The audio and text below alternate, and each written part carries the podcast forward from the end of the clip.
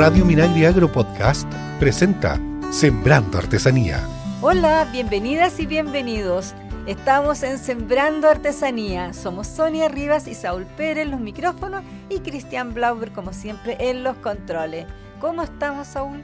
Hola, Sonia, súper bien. Aquí el, no, nuevo... el nuevo programa, con más actitud como siempre, eh, conversando respecto a nuestros artesanos, artesanas y sus territorios. Eh, esta vez vamos a tener un entretenido programa. Hablaremos del trabajo de un taller de hilatura y cardado semi-industrial de la mano de la cooperativa Piuque Kimun. Sí, qué entretenido. Y vamos a tener entonces, eh, para esta conversación, de vamos a tener dos grandes invitados. Uno de ellos es Margarita Ivonne Oyarzo, Nopai, quien es usuaria de INDAP de la localidad Putrihue, en la comuna de Osorno, región de Los Lagos. Margarita tiene un invernadero que trabaja con fertirriego y una granja con oveja, alpaca y una variedad de aves. Mira tú. Sí, qué increíble. Gallinas, pavos reales, gallinetas, pato y ganso. Pero además es socia y gerente de la cooperativa Piuque Kimun, taller de hilatura y cardado semi-industrial. Esta cooperativa, hay que decir, se trata de una agrupación de artesanas compuesta por trece socias que desde hace cuatro años dan vida a una textilería y que hace tan solo dos años ya se transformaron en una cooperativa. Partieron con el Banco de Lana, apoyado por INDAP y la Fundación Artesanía de Chile, y comprendieron la necesidad de producir lana cardada de calidad como negocio. Bienvenida, Margarita. Hola, muy buenos días. Es un gusto igual de estar en este programa, de poder con, tener nuevos auditores, de, de informar de lo que estamos haciendo nosotros en nuestra comuna. Es un nuevo emprendimiento, sí, muy agradable, que lo llena de orgullo. Eh, sentimos orgullosa de lo que estamos haciendo y con mucha energía, mucha energía positiva, como decimos nosotros acá en la comuna. Muchas gracias, Margarita. Además, nos acompaña Sonia, don Jaime Ortiz, que él es médico veterinario, asesor técnico y jefe técnico, perdón, del P D T I, que es el Programa de Desarrollo Territorial Indígena de Río Negro. Hola, Jaime, ¿qué tal estás? Hola, ¿cómo están? Muy bien. Oye, Mira, Jaime, muy... ja- Jaime sí. es bien activo, ¿ah? ¿eh? Yo, porque allá hacen el traf- trafquintu, ¿no? O idea mía. Sí, mira, nosotros tenemos varias actividades muy importantes para la pequeña agricultura, debido a que nuestra gente es excelente y nos apoya, y ellos quieren estar siempre, ¿no es cierto?, a la vanguardia de las cosas. Nosotros tenemos tres campos de acción bien cortitos, ¿no es cierto?, que son re importantes. Uno es la recuperación del huerto huilliche. Y para recuperar el huerto huilliche, nosotros hacemos el trafquintu, que es un gran encuentro con más de dos mil o tres mil personas de todo el país, donde se intercambian plantas, se intercambian semillas, y además se comercializan las que lo pueden cambiar, los pueden comercializar. Y también nosotros tenemos la recuperación de la gallina mapuche y los huevos azules, y para eso hacemos la fiesta del huevo azul, donde hacemos la paila más grande del mundo de huevos azules. ¿Ya? Jaime, Entonces, Jaime nos va a invitar todo... para allá a comer, sí. a comer estos huevitos. eh, Margarita, cuénteme una cosa, ¿cómo eh, nació esta idea de juntarse, hacer esta asociación para hacer hilado? Y lo segundo, ¿hilados de qué hacen? ¿De lana, de oveja, de o, o de qué son los hilados que ustedes hacen? Ya, eh, bueno, de nosotros nació la idea de una capacitación que fuimos por el INDAP, de haber un banco de lana. Y de ahí vimos una un, una bolsita pequeña de lana algodón. Entonces de ahí nos nació la curiosidad de que ese era nuestro norte, nuestra idea de ir en rescate del vellón. De ahí fuimos a ver una fábrica de, de donde se hacía la lana, que lo conseguimos ahí mismo, eh, en Teneguao. Y de ahí partimos viendo cómo poder adquirir una máquina. La de allá, la verdad que lo bajó el avión porque era una tremenda máquina de ovejas tomé. Para nosotros la realidad del pequeño agricultor es, no, no se ajusta a eso. Pero por internet vimos la posibilidad de que sí podíamos comprar una máquina nosotros, que sí estaba a nuestro alcance, eh, pedir un crédito, endeudarlo. En todo caso a nosotros nos lo gusta mucho eh, eh, que lo den. Nosotros nos gusta, nosotros generar nuestros propios recursos y... Eh, salir a él, por saber si nosotros sí podemos hacer eso. Y la idea es hacer la lana de John, eh, hacemos lana heldada, lana de alpaca, que también la recibimos ahora, igual hilamos, igual tenemos lana hilada de, de alpaca. Y, y de ahí vamos avanzando, ya lo creímos el cuento, que nosotros somos capaces de todo esto y mucho más. Eh, postulamos un proyecto de Sercotec, donde podemos adquirir eh, la máquina del lavado de lana, eh, centrifugado y secado. Nuestra meta al final es llegar a la máquina del clavo, eh, hacer todo el proceso del principio a fin de lana hilada, y así avanzar en nuestros tejidos, que lo hace mucho más fácil, mucho más cómodo. No estamos tanto, en estos momentos estamos con nuestras máquinas eléctricas que estamos usando, eh, una máquina de mesa que los adquirimos, pero no avanzamos mucho, lo va pillando la máquina con nuestros clientes, porque nuestro trabajo es de calidad y eh, el pedido es mucho, pues entonces queremos llegar a él, pero todo lo queremos ir dando paso a paso. Margarita, si podemos explicar esta primera etapa, esta primera etapa con la máquina que ya tienen, que hace vellón, para que la gente entienda qué es un vellón, qué, qué es lo que traen los otros agricultores o ganaderos, por ejemplo, traen el, el recién esquilado el animal, ¿cierto? ¿Qué hace, qué hace esta máquina ahora? No, primero tienen que hacer el proceso de lavado, porque la máquina no claro. pasa la lana. Claro, eso es lo que ustedes quieren después mecanizar, pero... Tan... Tienen una, porque compraron una. ¿Del lavado todavía no? El lavado la tenemos comprada. Ah, perdón. Falta de instalación. Sí, pues, falta sí, de instalación, sí. Ya. ¿Y ahora en qué están lavando la, la lana? Ahora la lavamos a mano aquí nomás, pero estamos solamente la lana de nosotros, no estamos recibiendo lana del cliente. Pero una vez que ya estemos instalados, ya tenemos bastantes clientes en espera, esperando que nosotros los instalemos para empezar a trabajar. Una vez que la lana estuviera lavada, que esta máquina que, que ahora está funcionando, ¿cierto? ¿Qué, qué proceso hace? ¿Abre el vellón? ¿Qué, qué, qué, qué, qué, lo, cómo lo, ¿Qué mejora le hace a este proceso? Claro, le abre eh, y carga. Sale como el lulito de la lana. A uno para hacer el fieltro, hacer pasada, eh, lo aliviana para hacer el proceso de hilado, porque ya no estamos eh, carmenando como en la otra forma de la máquina que teníamos antigua. Y este cartado, es decir, es como de primera calidad, es decir, es, hace mucho más fácil y acorta los tiempos, ¿cierto? Para que la, la gilatura sea, sea mucho más, más rápida, ¿no? Sí, por supuesto, de todas maneras, se lo alivianó cualquier cantidad y avanzamos mucho más en el proceso. Es un trabajo de mejor calidad, donde nosotros eh, avanzamos más nuestro proceso de entrega con nuestros clientes, y que para nosotros es espectacular lo que tenemos en nuestro nuestra comuna. Oye, Jaime, ¿me escuchas ahí? Sí, hola. Tengo una consulta. Quisiera hablar como desde el negocio. Eh, me imagino que esto es una nueva unidad de negocio para estas para estas mujeres, que primero lo veían como una oportunidad para su propio hilado, ¿cierto? Su propio materia prima, pero ahora entiendo que están recibiendo eh, de alguna forma material para trabajar y procesar de otras de otras eh, artesanas o artesanos, ¿cierto? ¿Cómo, mira, cómo, cómo se diferencia esto? Para que lo entendamos. Mira, curiosamente, eh, en el sur de Chile, digamos, en esta zona novena y décima región, la lana de cordero era un, un producto desechable, ya o, se, o se enter, la gente lo enterraba, lo quemaba, o y muy poco lo procesaban, porque no existen eh, equipos para lavar, para cardar y para hilar lana, ya. Entonces ellas fueron muy visionarias en este tema y se dieron cuenta primero, ¿no es cierto?, que existía una máquina cardadora industrial que reemplazaba a la máquina cardadora tradicional que usan la, la, la pequeña las pequeñas artesanas, pero que la cargan a nivel profesional, ¿ya? Entonces, con la primera adquisición de la máquina cardadora, ya pueden cardar la lana de la novena región y de la décima región en forma profesional. Ya adquirió la lana un valor agregado mucho mayor para los artesanos que tienen, ¿no es cierto?, la capacidad de lavar su lana, porque la lana tiene que llegar hoy día lavada, ¿ya?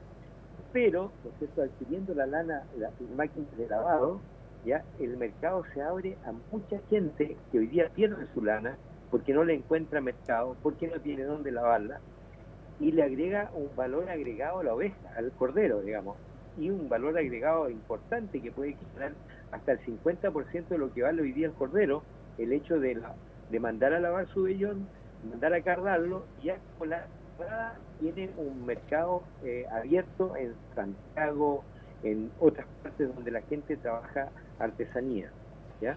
Eso es lo importante, es, es un negocio que ellas tienen, ¿no es cierto?, es único en este momento en la novena y décima región, ¿ya?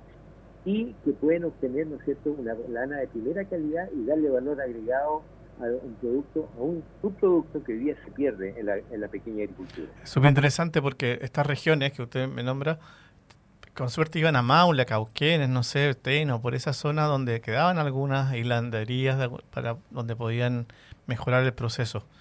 Sonia, ¿te hago una consulta? Sí, por supuesto. Todas las que quiera. Yo no sé hilar, todo caso.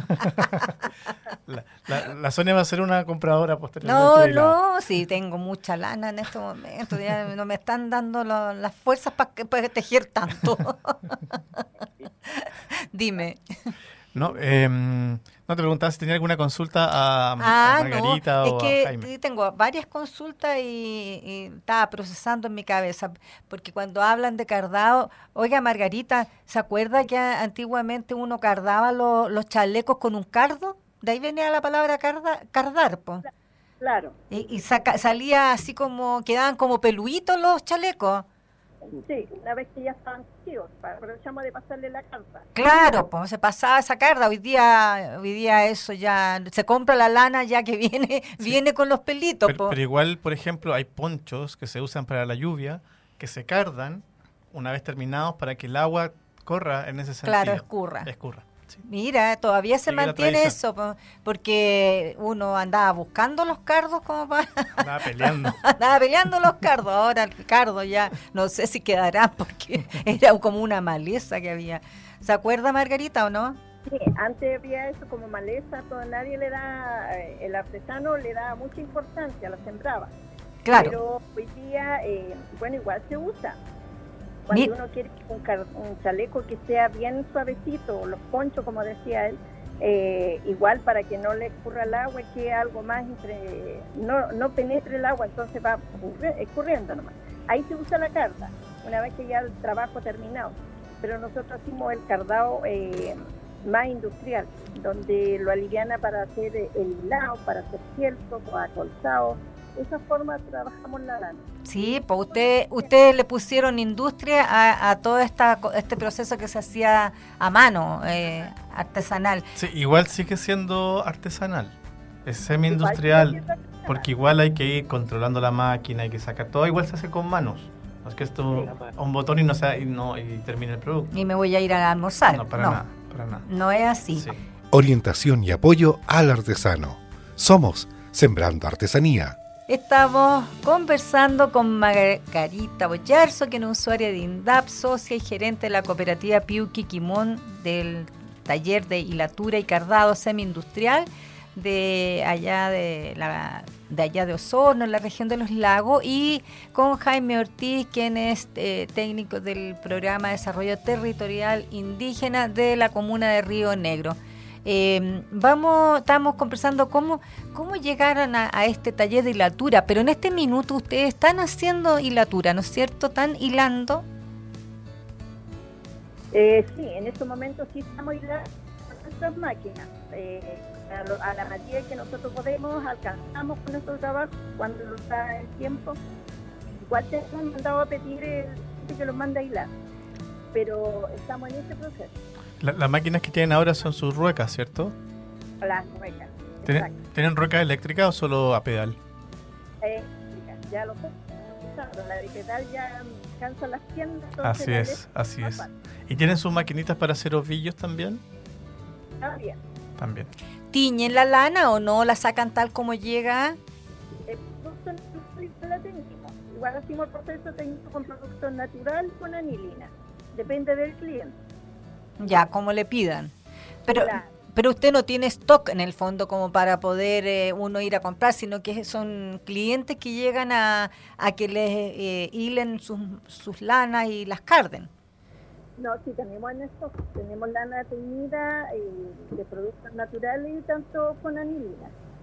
Y tenemos nuestra tienda que estamos, eh, aquí mismo en la casana, donde tenemos trabajos de tejido, lana hilada, lana teñida, lana vellón de, de blanca y lana teñida. ¿Qué te parece? Qué interesante, es como un producto terminado de alguna forma. Sí, ¿cierto? Totalmente. ¿No? Para tener, para mostrarle al cliente, porque eh, muchas veces vienen y eh, no, no creen tanto eh, la buena producción que nosotros hacemos. Entonces nosotros cuando viene, eh, viene esta técnica, vamos a estar eh, tienda y eh, también vamos a ver la máquina, hacer el, mostrar todo el proceso de principio a fin que nosotros tenemos. Oye Margarita, ustedes son trece socias, ¿cierto? Sí. ¿Cómo ha sido este proceso de levantar una agrupación de trece señoras y sus familias también y llegar ahora a una cooperativa? Porque esto ha sido bastante, para los tiempos que uno lleva en INDAP, bastante breve. Sí, sí, cuatro años, tres, después dos años esta cooperativa. Cuéntanos un poquito del proceso, las ganancias que has tenido de tú como dirigente de manera personal y los desafíos un poquito. Eh, el proceso, eh, como toda organización, tiene su alto y bajo, pero hay que saberle entender a cada uno de su familia, cómo son en su grupo familiar, escuchar, eh, no comentar lo que te conversan, eso queda para uno, y se trata de dar un buen consejo, poder salir adelante. Esto es una, yo era una agrupación, pasó a ser cooperativa, es eh, porque ya estamos bien avanzados. Estamos viendo todas cada una creídas del cuento de que de lo que somos capaces nosotras. Eh, la ganancia ha, ha sido buena porque eh, nosotros para comprar la máquina adquirimos un crédito. Eh, cada socia aquí tomó un crédito para poder comprar la máquina. Y con eso, eh, por nuestro trabajo del trabajo lo estamos pagando y la estamos pagando anticipadamente. O sea, tenemos un crédito, supongamos, a cinco años, pero nosotros ya lo vamos a pagar en tres años. Mira, qué increíble, ¿eh? Eso es para que tú veas el, el poder que tienen, eh, eh, lo que significa la asociatividad, sí, porque en el fondo... La convicción que tienen, claro, ellas también respecto a esto. Totalmente, ¿cierto? Bueno, y ahí Jaime también tiene que haber aportado como P D T I, orientándolas en, en cómo formar una cooperativa. Oye, Jaime, ¿cómo ha sido también para ti este proceso, eh, el tema del cooperativismo, no sé lo dije bien, la cooperativa en estos últimos tiempos a veces no es tan, no es tan fácil porque uno está más, más criado como lo individual, ¿cierto? Pero vemos que aquí tiene frutos prontos, ¿no? Mira, es, es interesante lo que tú dices porque nosotros este, eh, hasta la hora tenemos tres cooperativas formadas, formadas y el próximo y este año, el dos mil veintitrés, vamos a formar dos más, ¿ya? Pero fíjate que es interesante la asociatividad, pero tiene algunos bemoles que tenemos que cuidar eh, los que trabajamos en, en orientar a la gente, ¿no es cierto? Y que tenemos que poner, ¿no es cierto?, algunos puntos eh, importantes. Lo primero, si tú no tienes un buen líder, ¿ya? Normalmente se te, la cooperativa se te desinfla, ¿ya? Porque la, el, el, el líder es el que conduce y lleva, ¿no es cierto?, al grupo hacia el, hacia el éxito, porque los motiva, porque les enseña a trabajar, porque... Pero no todos los grupos tienen un buen líder. Entonces, es muy importante, ¿ya? Cuando tú ya estás en la etapa en que tú puedes formar cooperativa, como es el caso nuestro, ¿ya? En que estamos organizando a la gente, tenemos que poner un profesional dentro de, de los eh, profesionales que atienden el P D T I, que se encargue de... de de la parte humana, de las habilidades blandas, del liderazgo, de la conducción, de, de, de un montón de cosas que son re importantes, que normalmente lo hace eh, la gente, que un psicólogo que estudia el, eh, el, la rama de coaching ontológico, no sé si has escuchado hablar de eso, ¿ya? Y que se, se, ellos se preparan para organizar eh, la gente y para que las organizaciones funcionen, porque si no empiezan los individualismos, empiezan, ¿no es cierto?, eh, eh, los egoísmos, eh, los, eh, digamos, el, el, la envidia, y empieza a salir un montón de cosas negativas que normalmente te empiezan a, a, a coartar la, la, la agrupación, esta que llámese cooperativa, sociedad o lo que tú quieras. Entonces requiere, ¿no es cierto?, de una preparación también de esa área de la gente para que la cooperativa funcione, si no, termina mal.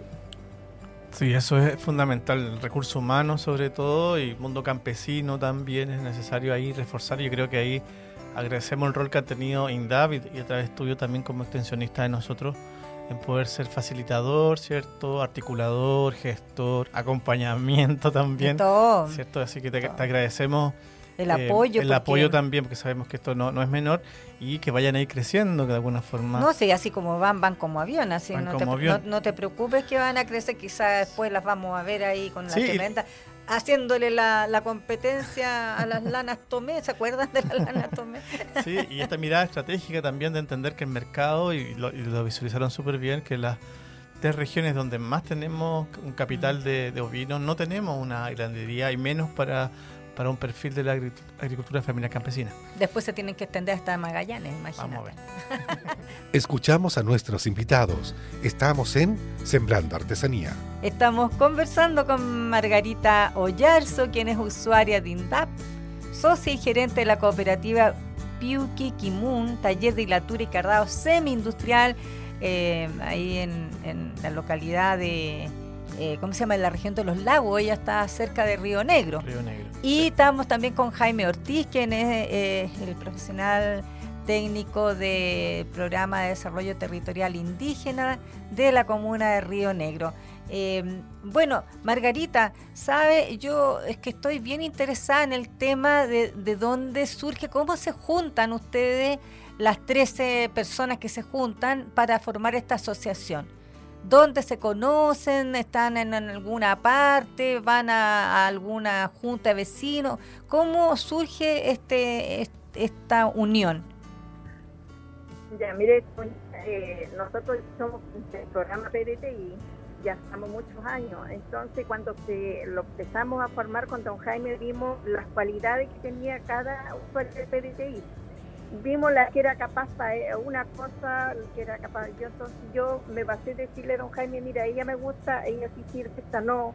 Entonces, empe, eh, mira, ella uno, seleccionó. Uno tiene que mirar eh, la gente que es capaz de generar el trabajo y que se crea que uno va a poder surgir con ella. Yo llevo muchos años como artesana. Eh, he recorrido muchas partes vendiendo mi producto artesanía, entonces llegué, llegué el momento que dije, bueno, si está la oportunidad de poder formar mi grupo acá, de trabajar acá en la casona de Los Castaños con un grupo de señoras, motivarla, incentivarla, sacarla de, de, de su mundo, que nos veía, no, que hay más oportunidades.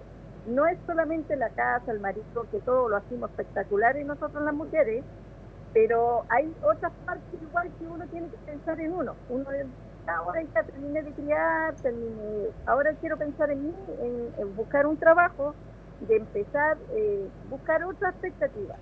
Y se surgió esto y yo empecé a seleccionar mi, las mujeres, de las que yo creo que sí son capaces, y creo que no me he equivocado, y la que no pudo seguir el ritmo que yo eh, exigía, eh, la... Eh, por una parte la, lo lamento, por otro lado que bien su sinceridad de no decir yo no soy capaz de seguir esto, yo no quiero ser un obstáculo para usted, y entonces dieron un paso al costado. Y que, fuimos quedando las que de verdad eh, somos capaces y que sí vamos a hacer esta cooperativa adelante con nuestras metas, nuestros propósitos, con nuestro asesor técnico, porque hay que reconocer que él es un puntal muy importante para nosotras. Eh, le, le seguimos la, eh, sus consejos, vemos este consejo si nos sirve, este no también, porque también hay que decir no en algunas cosas, no podemos, no vamos a poder cumplir. Eh, pero vamos bien marchando, estamos muy agradecidas, muy contentos de nuestro trabajo que estamos haciendo, representando muy bien a nuestra comuna de Río Negro, eh, donde vamos, donde voy, eh, siempre digo, pertenezco a, a la cooperativa, y ya no voy como artesana sola, sino que voy a nombre de la cooperativa. Consulta, ¿participaron en, en Sago o estos últimos tiempos, en la feria grande que se hace en la zona? Sí, estuvimos en la Sago Futura en Osorno y últimamente estuvimos en la Expo de INDAP. La Expo Mundo Rural. Entonces, de ahí ustedes estuvieron dos años eh, trabajando como asociación y, y como les fue bien, decidieron ser cooperativa. Claro, de ahí empezamos a estar agrupadas. Eh, no tanto como agrupación, sino formar una cooperativa para nuestras metas, nuestros propósitos, el propósito que nosotros tenemos. Nuestro y... propósito, como le decía, es llegar a la maquinaria, pero todo, todo pasa. Súper interesante, Sonia, que ya tengan súper claro la cadena de valor, ¿cierto? Sí, no, que significa poder mecanizar, no quiero industrializar, quiero mecanizar algunos procesos, porque al final van a llegar a un hilado de buena calidad que va a permitir acortar los tiempos, tal vez tal vez los costos, y hacer una producción ahora de producto terminado como una como un chaleco, como casillas de lana, sí, como gorritos, como guantes, como otro tipo de prendas. Eso es súper interesante. Pero están sacando este hilado y cardado semi-industrial, que es muy interesante. Nosotros le queremos dar las gracias a Margarita Oyarzo y a y, Jaime, Jaime Ortiz, sí, que nos acompañaron en este episodio de Sembrando Artesanía y que nos dejó un poco más luces nomás de que igual la hilatura y el cardado se puede hacer no solamente a mano, estar ahí cuatro días o cinco días en ese tema, sino que también se puede hacer a través de una máquina no tan grande que les ayude a hacer sin perder el, of, el, el, el, el, el oficio. El oficio. De, de, de, de no, y además no, la, el diagnóstico que había mucho... Eh, mucho vellón, de alguna forma, que no se procesaba, que, que se quemaba, se, quemaba, se, se botaba, se hacía... Los botaban en, en, en hoyos muchas veces, la basura, pecado, era pecado. pecado. Entonces, claramente que hay una oportunidad de negocio, hay que verlo también desde ahí. Sé, sé que desde el mundo más tradicional uno quisiera que todo fuera sí, no, manual, pero a veces el mercado no lo permite. Eh, y la verdad es que es súper interesante ver la, el esfuerzo de ellos y la convicción y de seguir adelante. Y cómo han evolucionado. Bueno, eh, nosotros nos vamos a despedir. Les queremos pedir que nos sigan en nuestras redes sociales. Estamos en eh, Instagram, en Apple Podcast, en Spotify. También eh, salimos por Twitter. Estamos en nuestra página web doble u doble u doble u punto indap punto gov punto cl. Cuídense mucho. Chao, chao. Chao, chao. Sembrando Artesanía es una iniciativa de INDAP y Fucoa del Ministerio de Agricultura. Escucha este y otros programas de Radio Minagri Agro Podcast en el sitio web doble u doble u doble u punto radio minagri punto cl y síguenos también en Spotify y Apple Podcast.